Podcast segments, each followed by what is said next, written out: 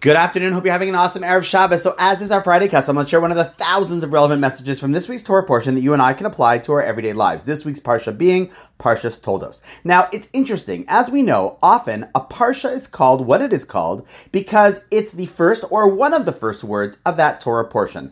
Hence, for example, Parsha Bereshit is called Bereshit because, well, it starts with Bereshit. Or Lech Lecha is because it starts with, and God said to Abraham, Lech Lecha. And so too, this week's Parsha is called Toldot because it starts with the words Ele Toldot Yitzchak, which means these are the offspring of Yitzchak. Fine, pretty straightforward.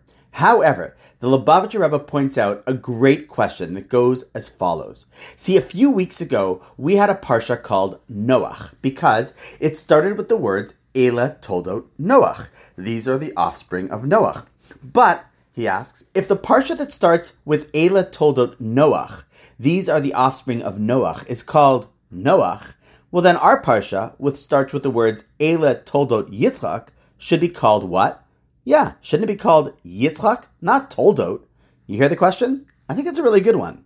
And like we always say, when there's a good question, it means there's an even better message. So he explains as follows. See, we all know, know Noach and know what he did. He was a pretty great guy. But that is really the end of the story. He was a huge success, saved the world, and so the Parsha is named after him. But when it comes to Yitzchak, yes, he was great. In fact, in some ways, we're told that he was the most religiously stoic of the bunch, never committing a sin. But do you know what was even greater than that? He raised Yaakov, who raised the 12 tribes, who formed the entire Jewish people.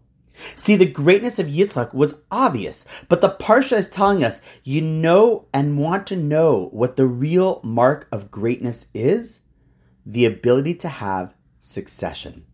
If it's true in business and people speak about how great it would be if they can take that which they built and pass it on to the next generation who can run with it and build upon it, how much more so is it true for our Yiddishkeit?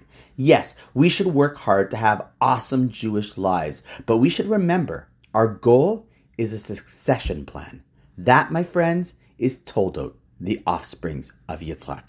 And on that note, wishing you an awesome Shabbos, and I look forward to seeing you tomorrow.